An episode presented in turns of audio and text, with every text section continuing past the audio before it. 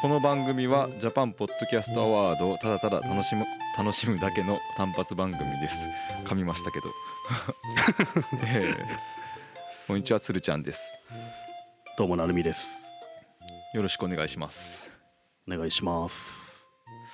えー発表されましたね。そうですね。前回僕らで予想を出し合って、で早はい。速答え合わせができちゃったわけですけども、ど うどうでした？早かったですね。はい早かったですね。もうちょっと温まってほしかったですけど。そうですね。早速答えが出ましはい。たはい。えいやでも見てみましたけど、はい。あれですね。つるちゃん予想がすごく当たってるなと思いましたね。ー、すごく当たりましたね。自分でねすごいなと思あって。ただあの一個だけちょっと成美さんに謝らないといけないことがあって。はい。はい。あのー企画段階では全く知らなかったんですけど収録の前に、あのはい。去年はなかったのに今年はなんか事前連絡があって。はい。自分の番組が入ることだけはちょっと知ってしまってたんですよね。はい、そうなんだ。あでもそれはもうもちろん内緒ですからね。言えなかったんで、はいはいはい。はい。そう、かだからいやでも2年連続ノミネートもあるんそこじゃないですかねその話の時にえあのね何の根拠もなく「はいいやあるでしょ」はいって言って言ってしまったんで。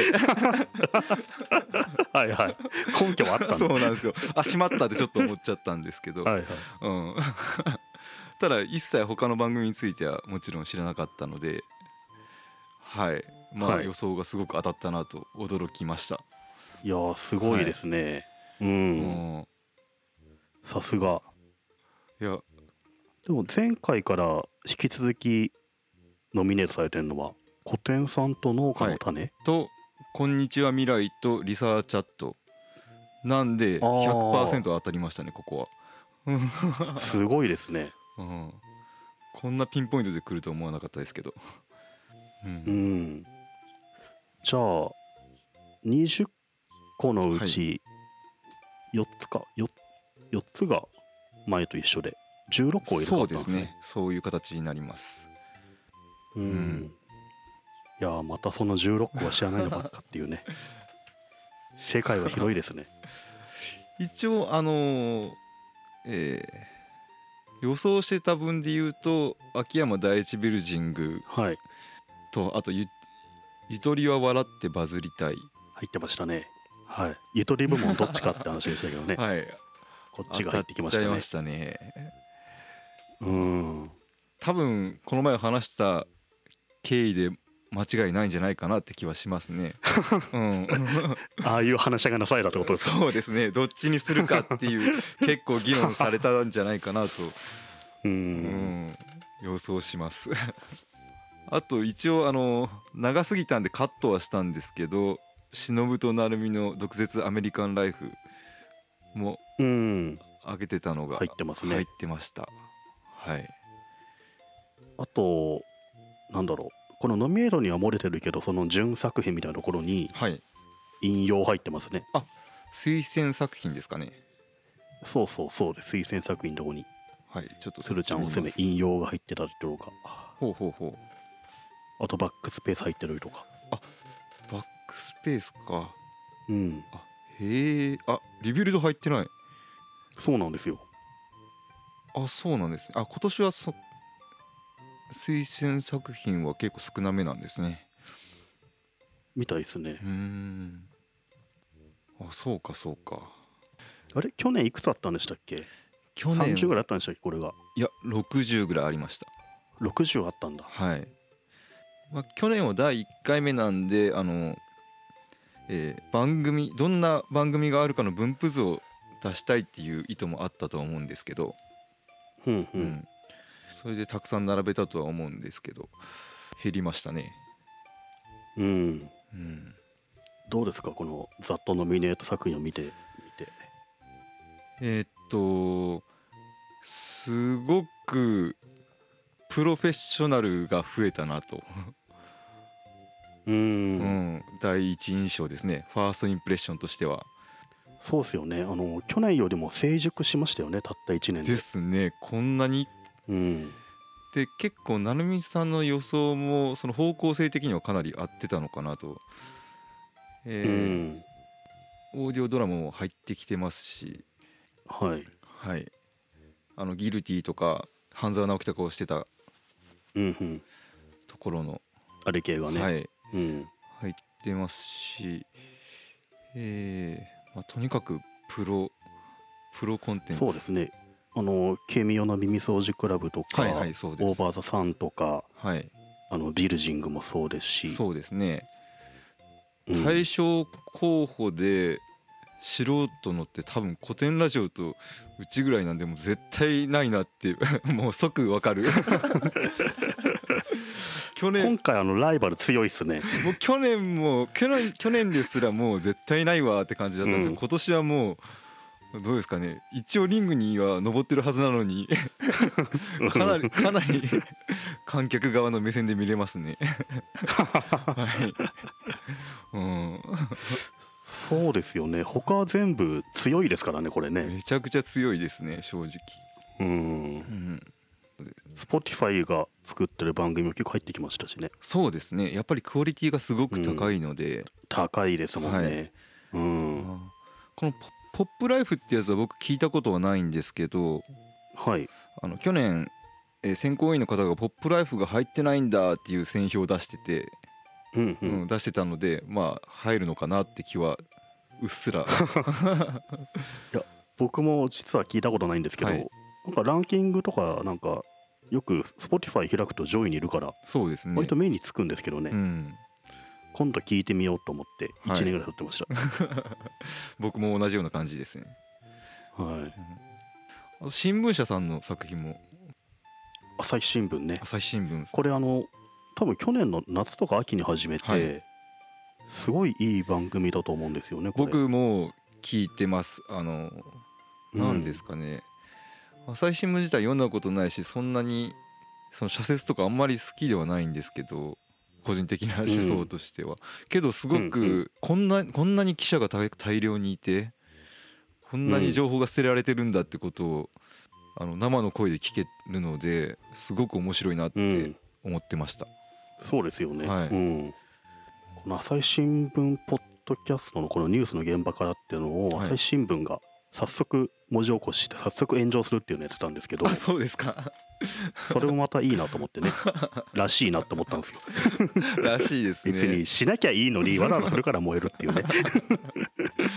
まあでもそこがすごいらしくて僕は。そこがらしいですね確かに、うん。らしいんですよ。そうそうそう。であのがっつりニュースじゃないからすごくいいんですよね、うん。記者の生の声っていう感じそうですよね多分ポッドキャストじゃなかったらこういう発信の仕方にならなかっただろうなって思って。うんすごく。ラジオでもねこうやるのは難しいと思うから。そうですね地上波でも無理。ポッド、キャストのちょっとしたうん、なんか緩さとか自由さみたいなねそういうノリがすごい出てるからはい。すごくいいなと思う。それを変に起こすからいけないんだよなと思うんですけどね その辺はもうちょっと考えた方がいいなと思いますけどね、確かにあその朝日新聞さんが文字にすることで、あの弾いてしまう層を結構このポッドキャストから取り入れられるんじゃないかなって 気がします。そうですね、はい。うんうんうんうん。うん、ああとこれ名前なんて言ったかな。もう一個この方たちは素人なのかな。一個だけ聞いたんですけど全く知らなかったものを。はい。えっと「デスラジオ聞いたらいつか死ぬラジオ。あー」これ対象。僕もこれ 知らなかったんですけど。はい。ちょっと僕は聞いてびっくりしました。あもう聞きました。あこれだこれだ絶対聞かなきゃなと思ってたこれだけ聞いたんですけどどうします？言わない方がいいですか、いやじゃあ軽く説明お願いしていいですかじゃあ。えっとですねおすすめされている回なんですけれどもあのうん。すごくバイオレンスな、えー実際にあった事件について話すというラジオです、男の人とすごく可愛らしい声の女の人2人で喋るんですけど、うん。うんえーその可愛らしい声で語られるその残虐さがちょっと とてつもないレベルで。はいはいはい。あの口に出すのもはばかられるレベルの残虐な事件なんですよ。はい、これはかなり聞いてて怖いんですね。聞いてて辛いぐらいでしたね僕は。あけど何ですかねもう一続けて聞いてみようって気になってます僕は。はい。僕ちょっとホラーコンテンツがとても苦手なんですけどはい。聞いてみようかな1回ぐらいは。そうですね。ホラー。ー。ホラーという意味ではこのオーディオムービーの方これは僕聞いたことありますけど。こうん。っちの方がホラーホラーしてますね。うん聞いたらいつか死ぬラジオっていう名前がいいですね。そうですね。このタイトル結構考えてつけたと思います。うん。別に聞いたらいつか死ぬラジオっていう名前の通りではないんですけどこの名前で気になって聞いた人にハマるようなコンテンツになってると思います。うん、んへえ知らなかったな。知らなかったですね。今年のあ去年の4月から始まってるんですねあそうなんだ。うん。だからちょうどその去年のポッドキャストアワードがあの終わった瞬間に始まったわけだから1年でねちゃんとこうやって対象の候補になれるっていうのはん。夢がありますよね、そうですね。うん。うん。結構今年始めたもの多い気がします。うん。えー対象はどれになると思います？あこの中からですか？とりあえずファーストインプレッションで、そうです。あの僕もろくに聞いてないんですけど。あなんで もまた予想しましょうか、はいちゃんと聞いた後の予想とはまた変わるかもしれないですけどこの中から対象なら、えーっと難しいですね。聞いたらいつか死ぬラジオは絶対対象にはできないんじゃないかなって思うんですけ ちょっどと一般受けというわけでもないですね、はい。聞く人選ぶというか。いやーでもこの際秋山第一ビルジングもしくはニュースの現場から入ってもいいかな。ああはい。っていう気いや僕もね、はい。同じなんですよあそうですか。あの、うん。前回の放送の後秋山第一ビル聞いたら面白いんですよやっぱりそうね面白いんですよ。もう当たり前ですけどめちゃめちゃ面白いじゃないですか、はい、めちゃめちゃ面白いですね。あの作り込みっていうのはもうね、はい。やっぱ群を抜いてますし、はい。そう素晴らしいと、うん、かなりれ熱量込めて作ってあの適当に流してるわけじゃないんで、いやちゃんと作ってますからね、はい、うん、うん。まあ、どっちかと言われたら去年固定ラジオも福岡からだったんで今回もロバートの福岡の秋山第一ビルジングかな、そうですね。てぐらい僕もね朝日新聞か、はい。ビルジングですけど朝日新聞に上げづらさもありそうな気がするんですよねなんとなく。えーっと何系列でしたっけ？日本放送あそういうつながりというよりも何でしょうね、ははい。なんだろう。なんとなくですね。なんとなく。なんとなく。上げづらいですか？上げづらい気がするんで。審査員のメンツってどんなんでしたっけ？あのね古田さんっているじゃないですか。古田大輔さん、はいは元バズフィードのはい。編集長、上司の方ですね元。あの人も、はいそうですね。バズフィードの前朝日新聞なんですよね、はいあそうなんや。あ、うん。それは。でいまだにこの古田ってやつは朝日出身のクレモナイツだみたいなクソリップがガンガン来てるんですよ。1日100個ぐらい来てるんですよね、そんなに。はあ、うん、まあそれ関係ないですけどいやでもなんか僕は今回メディアのアカウントに上げるってよりも、はい。あの作品と作り込んだビルジングに上げるんじゃないかなっていう気がなんとなく感としてあります。そうですね。うん、でも朝日新聞でもすごいいいコンテンツなので、はい。時点としてはこれなのかなっていう感じがしますね。ただまあ僕ちょっとまだ全部聞けてないので聞いた中で言うとって感じなんですけどね。順当にいけばでもまあ自分もちゃんと聞かないと他のもあるんでわからないですけど、うん、えー順当にいけばですねその審査員の方が順当に選ぶかどうかはわからないですけど、はい。うん、そんな感じですかねこの対象ノミネートに関しては、うんうん、うん、そうですね。古典さんが2連覇とかはあんまなさそうなので、あのビルジングかな。ーもうちょっと素人コンテンツが入るようなか形であれば古典2連覇もありだったと思うんですけど、今回は単純にクオリティベースで見ても古典を超えてくるプロコンテンツが入ってきてるので、まあそうですね。2連覇はどうなのかな。あってもおかしくはないですけど、うん、ううんんっていう、うん、確かにそんな感じですね。はい。うん、じゃあベストパーソナリティ賞にはい。見てみますか、はい。5作品がノミネートされてるんですね。はい。そうですね。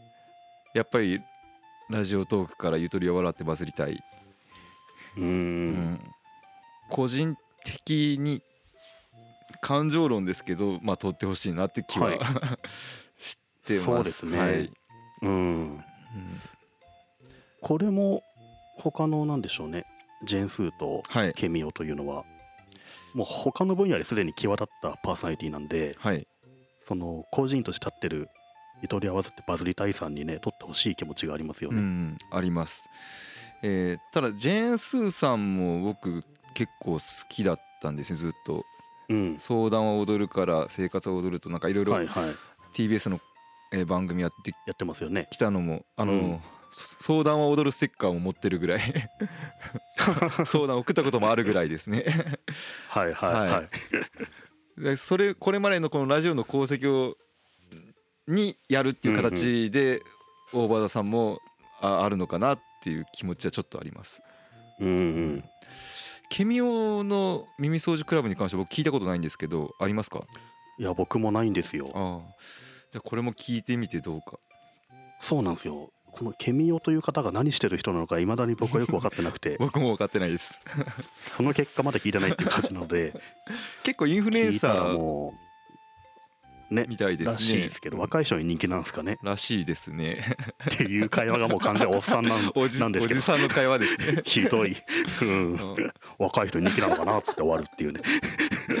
こよくないねこういうの。この忍と成海の毒舌アメリカンライフも若い子に 人気というか あのの YouTuber かな？YouTuber はいはいはい。うん。です、うん、インフルエンサー枠。あと、うん。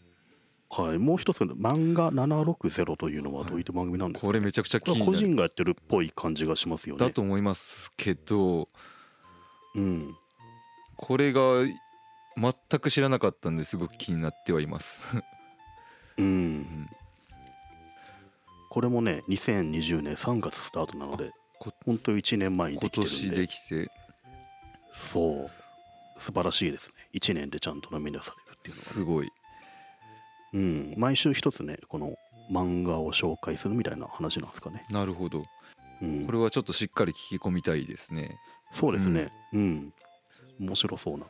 そうですね。漫画を解説するってだけではなかなかアワードに入りそうにないですけど、うん。パーソナリティ賞に入ってるってことは何か何かあるんでしょうね。トークが、うんうんそうですね、うん、あこういうの楽しみですーね。楽しみですねこれは。何かありそうな感があるのが出てくるって何かありそう感がアートワークから伝わってきますもんね。そうそう、うん。アートワークもすごくあの可愛いしあとうん。ロゴとかもこだわって作ってるし、うん。あの公式サイトの作り込みとか見るとほうほうほあのちゃんとやってんだなっていうう。漫画76。なんかねすごいちゃんとできてるんですごくなんだろう。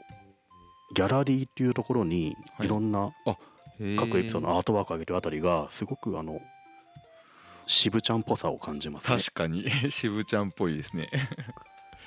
墓場のラジオっぽさを感じる。うん。プロっぽさを感じるので。これは気合入ってますね。すごいなと思いますね。そうそうそう。うん後でぜひ聞かなければと思いますねこれは。これは多分これ全部聞くんじゃないかな。イメージで言ってますけど。そうそう今ねまだ40話ぐらいだから全部聞きたいですよね。うん。うん。これ面白いですよね。あの「鬼滅の刃」の煉獄を松岡修造のように押し出してほしいっていう回があったりとかして、面白そうやな。普通に面白そう。面白そう、うん、うん、サイコパス社会人刈り上げくんと めちゃめちゃそそるんですけどそう。ぜひ皆さんこのギャラリー見てほしいですね、そうそうギャラリーが超いいですね、うん。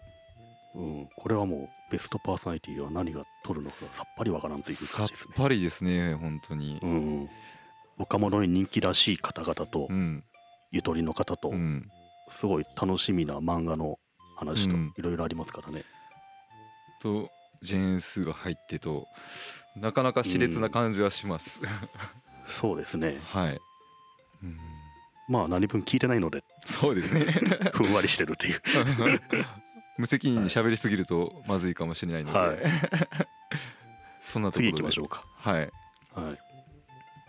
ベストエンタメ賞もノミネート5作品あって。はい「営農とサブカル」っはいてい。う、これ農家ポッドキャストですかいわゆる。そうです。あの僕をポッドキャストの世界に連れてきてくれた人ですね。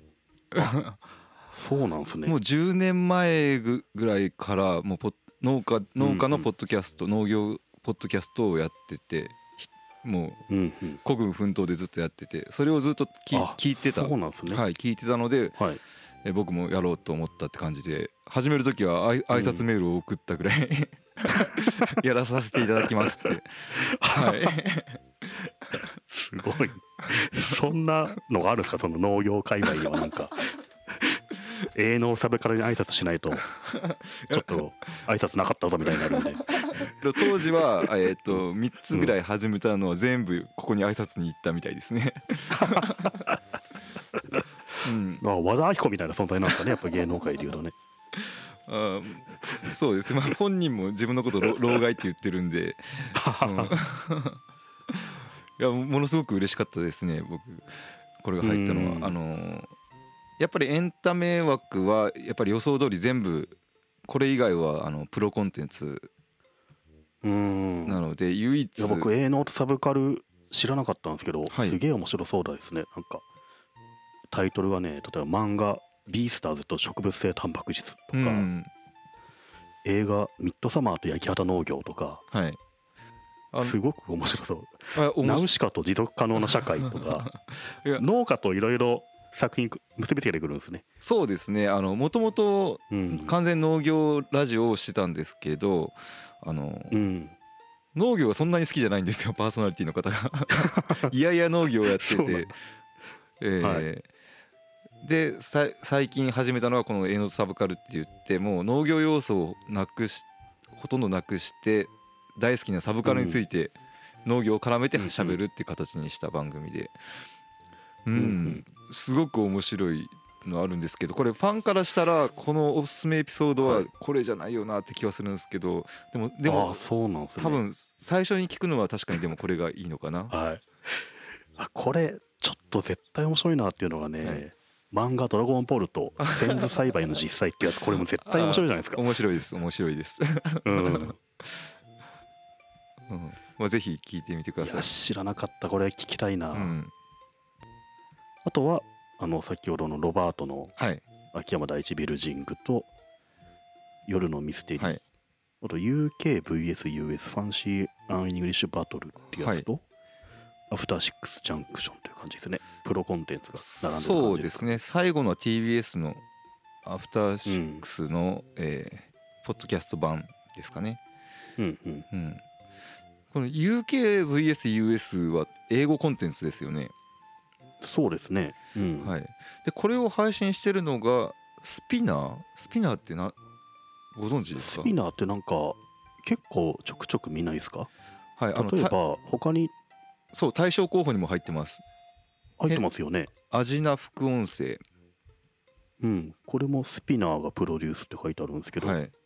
でスピナーのスホームページホームページ見てみたら、えーうん。確かにこれはなんかランキング上位にで見るなっていうアートワークがうんうん。並んでます。あじゃあなんかこういった音声コンテンツを作る会社なんですかね？そうですね。多分。うーん。へえあそうなんだ。そうそう。そう僕が前回言っていた沢木幸太郎の塔もここらしいですね。今知りましたけど、うんうん。うへえこういう会社があるんですね。ん、音声でので音声だからできるコンテンツの制作、うんう、うん。ん、全然知らなかったこの会社。でもこういう会社が今後いろいろ増えてくるんですかねそうでしょうね。でん。こういう制作音声の制作会社をいろんなプラットフォームが買収買収取り合いするような。そうですね。もう丸ごと買っちゃうか、あの契約して Spotify だけに作ってもらうとか、うん。そう。いうビジネスはもう結構アメリカでは海外では。もう奪い合いですよね、うん。こういったポッドキャストスタジオのね。そうか。えー、面白いな。じゃあこれはもう安心のスピナー印という感じなんですね。そうでしょうね。うん。うん。何がスピナー印の特徴なのかちょっといくつか聞いて。なんかねおしゃれですね、うんおしゃれ。アートワークが。アートワークが。うん、はい。アートワークがおしゃれ以上の共通点を見つけられない。今のところ。だって聞いてないから。聞いてないから。うん UKVSUS ってお面白そうではあるんですけどね。これはなんか東京対大阪みたいな感じなんですかね。そうでしょうね。うん。うん。聞いてないからあれ。です喋れば喋るほど適当になっていきます。あの僕あのこの中だとねずっとビルジング1位だろうと思いましたけど、はい。ただビルジングは大賞を取るはい。と思うので、はい。ここのエンタメ部門はやっぱさっきの営農とサブカルじゃないですかね、僕も審査員が審査した感も出ますしすごく押しやすいんじゃないかなとうん、うん。思ってます、うん。夜のミステリーもでもすごくこれは聞いたことあるんですけど1個だけ。はい。聞いたことあるんですけどすごく高いクオリティです。ね。これは TBS ラジオですもんね。はい。都市伝説もうよく聞く都市伝説というかよく誰もが1回ぐらいは聞いたことあるような都市伝説をドラマ仕立てにするんですけど、うん。ううん。んやなのでオチは大体分かっていてもすごくドキドキしますね。うんううんん。これはあれですね。前回出たギルティとかあと半沢直樹シリーズのオーディオムービーですから、はい。もうクオリティ間違いないしね、はい、やっぱり聞いててドキドキさせますね。うんうんうんえー、聞いてみよう。これも始まったの12月っていうね。この前、先月。すごい。いやでも営農じゃないですか、うん。ドラゴンボールとセンズ栽培の実際っていうやつが、はい、タイトルタイトルだけでもう面白いですね。ああ撮ってくれたらめちゃくちゃ嬉しいな。うん、うん、じゃあはい。とりあえず、次はベストナレッジ賞ですか、はいベストナレッジ賞。ノミネートが5作品あって、はい。これちょっと順番言っていくと国用野外学習センターカルティベイスラジオうんノットスクールリサーチャット FM Good News for Cities はい。とあってこれ結構知らないのが多いですね僕は。うんコクヨ野外学習センターコクヨがやってるんですねほうほうほうほう。あのコクヨが。あのコクヨがやってみたいですよだとしたらコクヨブランドを使い切れてないアートワークですね。そうですね。なんでしょうね、はい。このアートワークは。なんだろうこの餃子みたいな イラストは。そうですね。な聞いたらわかるんですかね。うん。あ聞いてみよ えーあともう一つのカルティベースっていうのも、はい。あのーちゃんとしたちゃんとした企業が運営してるメディアみたいですね。そこのポッドキャストのようですね。う。カルティベース。知らなかったです知らなかったですね。あでもこれもなんかす、うん。営農とサブカルに似てるようなのび太のポテンシャルを生かすタレントマネジメント法法略。そうそうそうそう。面白そうですね。面白そうなんですよ、もうちょっと真面目にやってる感じがしますね。なんか。そうですね。うん。マネジメントの教科書の2ページ目に書くべきこと。ほうほうほうあ。ノットスクールってあれじゃないですか。はい。あの墓場のラジオじゃないですか。ああそうそう特勤マッシュコンテンよく見たら。ツですね。そうそうそうそう、うん。そっかそっか。あでもホームページは入れないのか。これはあんまり聞いたことがなかったんですけど。はい。僕もなかったんですけどこれ Spotify のみで配信されてるんですね。あーなるほど。特勤マッシュは起業家したって言ってたので。あ会社になったと。はい。いわゆうん。るスピナー的な感じになるんですかね、うんうん。うん、そうかもしれないで音すね。声制作会社として。うん。あ Spotify だけか。聞いてみないと。そうですね。とリサーチャット FM はね去年もノミネートされてた。あはい。リサーチャットは僕は結構好きなんですけどうん。入るだろうと予想してたぐらい面白いです。うーん。うん。ただ結構引く人もいるんかな。去年は、えーいわゆるコテンラジオの次の点数を取ってたのはリサーチャットなんですよね。あそうなんだ、はい。点数的に2位だったんですよ。はい、はいはい。うん。相当すごいです。そうですね。ただ理解できる人は結構限られるそうな内容。僕もその農学関係の、えーうん。話が面白い分かるんで面白いって感じなんですけど、うん。うん、えー、リサーチャット FM のあのホームページがすごいリビルドっぽくて面白いですね。このウェブブラウザーの表示されるあ。タブのファビコンも R だし ほほとんどこれ同じテンプレなのかな？そうでしょ。意識してるんじゃないですかね。めっちゃ意識してますね。うん、うん、やってみるとすごい面白いな。タイトルの付け方とかあのそうそうそうそショーノートの付け方うショーも。多分ノートの付け方とかもすごい一緒でしょ。意識されてるんだな。そう一緒はい一緒、うん、このショーノートの書き方ってすごいなって思うんですよね。うん喋りながらメモっていってるんですかね。うん。ね。まあ編集しながらあ書編き出していく集しなんがらか。ですかねこれ作るだけでも大変ですよね。そう。リサーチャットもそうでしたけどこれもやっぱ2時間ぐらいのコンテンツなんで。うんうんでも結構その論文の話だけじゃなくてサブカル的なゲームとか漫画とかの話もちょこちょこありますよ、うんそうなんだ。それもなんかリビルド感があっていいですね。そうですね。えーじゃあ聞いてみなければ。はい。いやもうこれ聞くのがこれ毎年アワードやるたびに増えてきますね。まあそういう趣旨の賞レースですしね,、うんまあそうですよね。うん。うん、そうですね。若いキャピキャピしたミヤンさんって感じですかね。も別別人でしかないじゃないですか はいもう一つがあの Good News for Cities ってこれはご存知でした？えっとこれ全然知らなかったです。僕も知らなかったですね。はい。方向性的には前回成美さんがおすすめしてた美術手帳的な感じなのかなってなんとなく思ってはいるんですけど。でもこれも個人の2人やってみたいですね。あ個人の2人。うん。ただ中身的にはなんかそういった都市とアートみたいなそういった話をしてそうです。ね、はい。うん、またホームページがみんな綺麗だな。いやーおしゃれですね。おしゃれですね。うん。ホームページを GitHub で作ってるっていうのはまたね素人でもできる感みんなが。みんな ホームページが綺麗や。綺麗。うん。うん。このナレッジ部門に関しては全く何て言っていいかわからんという。そうですね。全くわからないですね。うん。それこそ個人的に聞いてるのがリサーチャットぐらいなんで とりあえず僕はファーストインプレッションではリサーチャットを推しときます、うん。はい、まあ、去年のね時点ですから、ね。はい、去年の時点です。すごいと、うん。うん。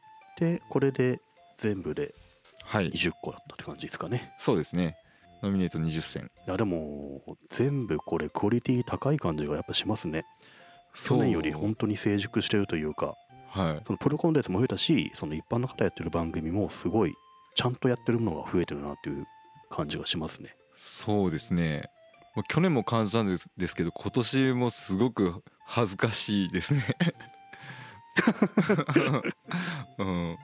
青い感というか、うん。う、んまあ気気軽でそれはいいんですけど。これってはい。もろもろ発表されるのはいつになるんですかね？対象です。ん？えーっと全部同時受賞ですよねあの審査結果が出るというのは？は、えー、さ3 3月月5 5日日。はい。3月5日みたいですね。うんうん。それまでにもう一回ぐらいこれの前ぐらいに。そうですね。やりますか？聞き込んで、うん、聞き込んだ上での。聞き込んやっぱこれだろっていう、うん、うん。そうですね。それは必必要かもしれない。今回はあれですもん。アートワーク見た感じここだろっていう風な。予想ですからね。そうですね。うん、うん。えーでも、うん、でもこうやってね、20個、あ、これ聞こうっていうのが出たのは本当にいいですね。そうですね。耳は忙しくなります忙しくなりますよ、これは。はい、うんこの中だと僕はやっぱ、なんだろう、A ノートサブカルとか、漫画760とかを知れてよかったなと思いますね。そうですねまるっまあきり知らなかったので、うん。うんうんじゃあ、聞きますか。聞きましょノミネートの予想対決は鶴ちゃんの圧勝でした。う そうですねこれは圧勝と言わざるを得ないですね、圧勝ですね。うん。じゃあ、次回は聞いてきて、はいまた、なんでしょう。すべての賞がこれになるみたいな予想しましょうか。そうですねちょっと時間は空きますけれどもしっかり聞いた後にまたしようと思いますそうっすね。まあ、2回とか分けてもいいかもしれないですけどね。うん聞いたやつ。それでもいいです、一度に全部聞いても忘れそうだから。あ確かに、うんうん、そうですね。この部門とか分けてありますか？ああ部門ごとはそうですね。忘れないんでしっかり選べそう、うん。うん、あそういう意味ではやっぱ部門を分けたのいいですね。ね、あのそうっすよ、ね。本当の審査員の方もすごく聞き 聞き比べやすくなったで、うん。はい。というわけで、はい。ノミネートを見ての雑感という感じですね。はい。それではまた次回。お楽しみに。お楽しみに でいいですか？はい。はいじゃん終わり方が定まらない。そうですね